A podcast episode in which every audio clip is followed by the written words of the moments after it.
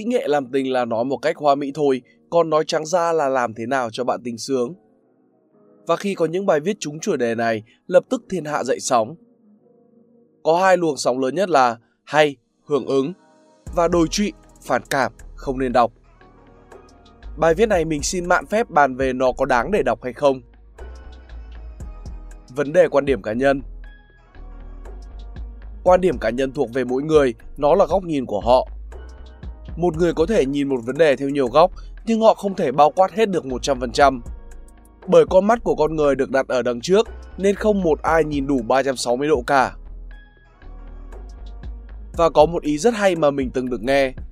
Nếu bạn cho nó là tốt thì nó là tốt, bạn cho nó là xấu thì nó là xấu. Bản thân vấn đề nó không tốt cũng như không xấu. Cách mà mỗi người nhìn nhận tác động vào nó sẽ khiến nó trở thành tốt hay xấu, bởi tốt xấu chỉ có trong xã hội loài người. Tự nhiên chỉ là những quy luật, có ích thì tồn tại, có hại thì diệt vong, mạnh được, yếu thua. Như vấn đề sử dụng súng, với nhiều người tại Mỹ, súng là dụng cụ giúp họ cảm thấy an toàn. Nhưng cũng chính tại quốc gia đó, tỷ lệ tội phạm sử dụng súng rất cao. Cái này thống kê đã có, mình xin không nhắc đến các con số. Và người ta tranh cãi rất nhiều về vấn đề có nên cho phép dân thường được sử dụng súng. Một phương tiện vừa đem lại an toàn, vừa đem lại nguy hiểm. Bản thân súng không tạo ra sự an toàn hay nguy hiểm.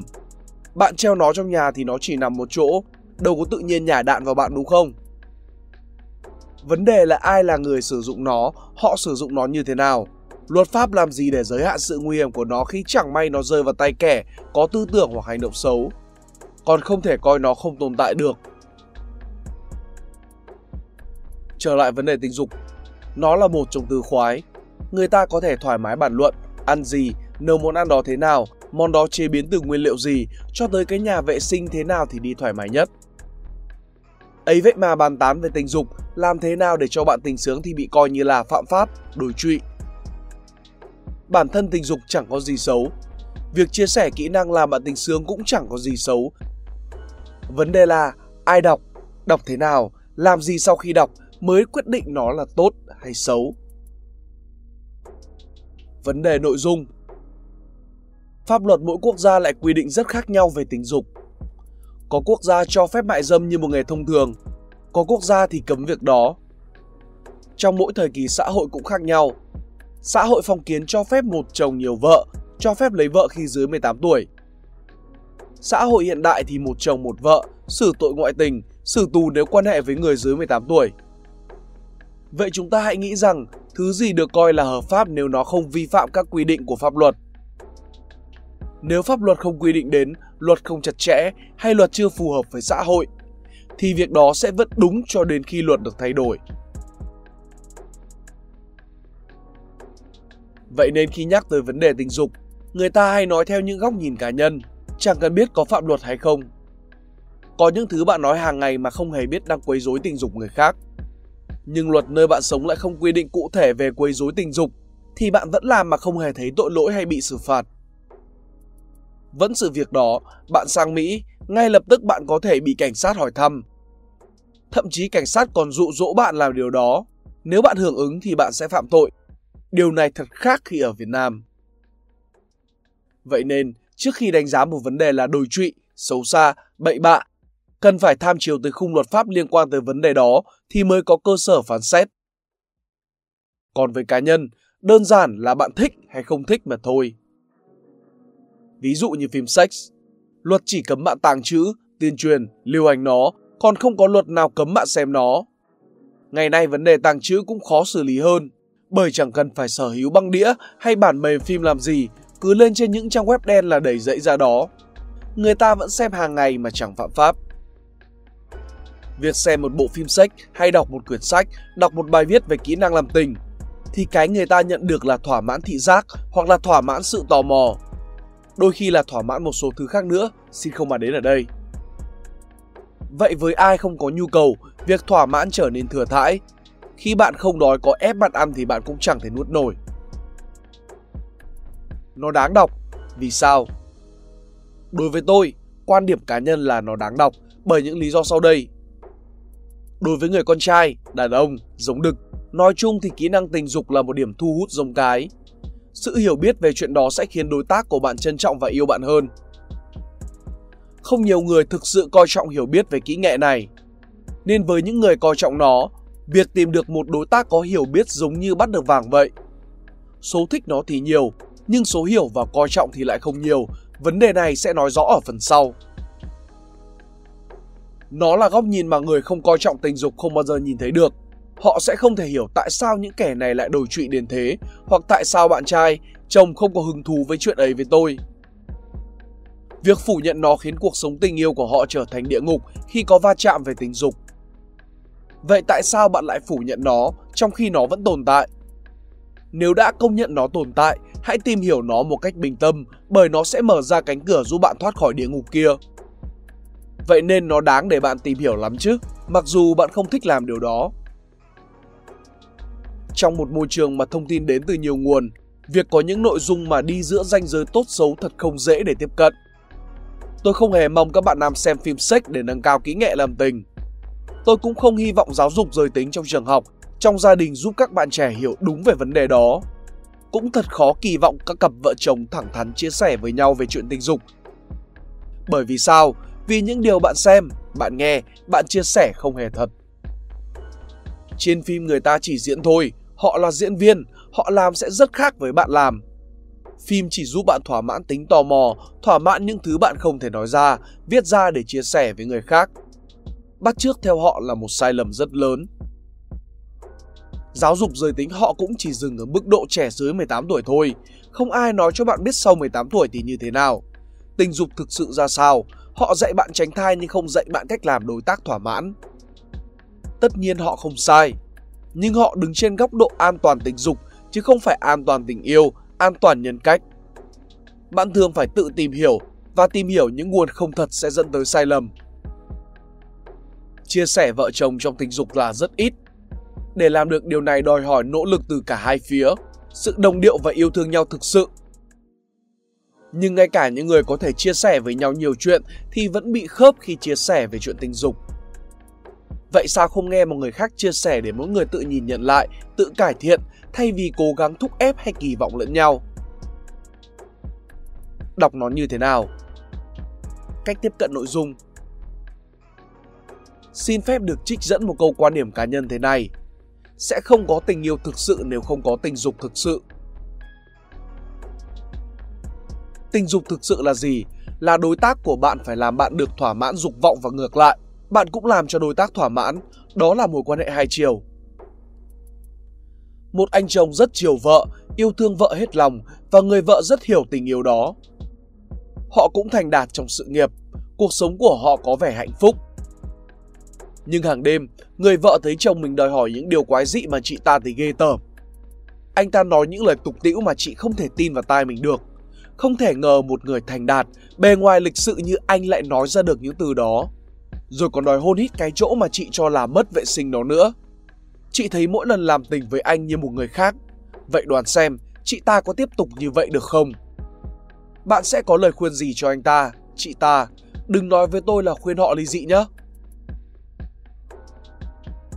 Tôi sẽ khuyên họ thế này, hãy cùng nhau đọc bài viết về kỹ nghệ làm tình trên cái động bàn tơ này rồi hãy nói cho nhau nghe tại sao anh ta lại thích những điều đó.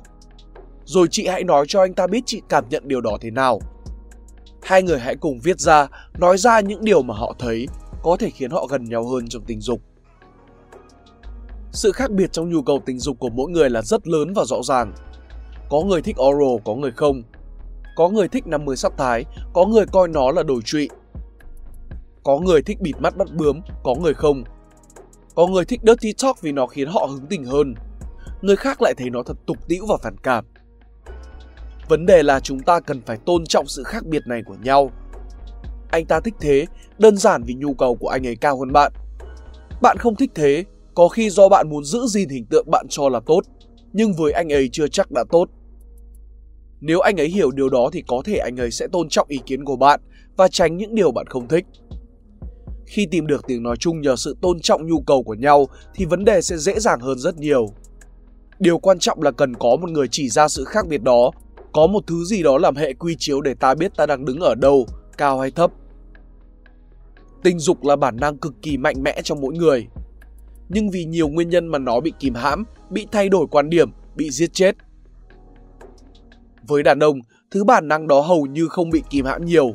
Bởi trong xã hội phong kiến, người ta cho phép một chồng nhiều vợ, lấy vợ từ rất sớm. Tư tưởng coi trọng người đàn ông khiến cho họ thoải mái hơn với bản năng đó. Người đàn ông càng thành đạt càng chinh phục, sở hữu nhiều người phụ nữ. Điều này vẫn đúng ngay cả với xã hội hiện đại. Tuy nhiên, nó đang dần thay đổi.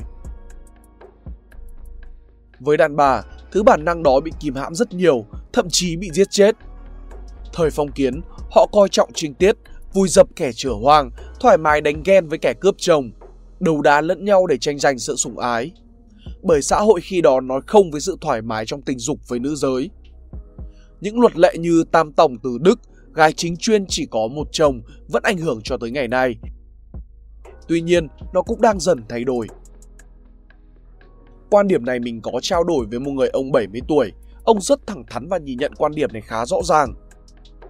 Nguyên nhân của quan niệm trên chủ yếu xoay quanh vấn đề người nối dõi tông đường.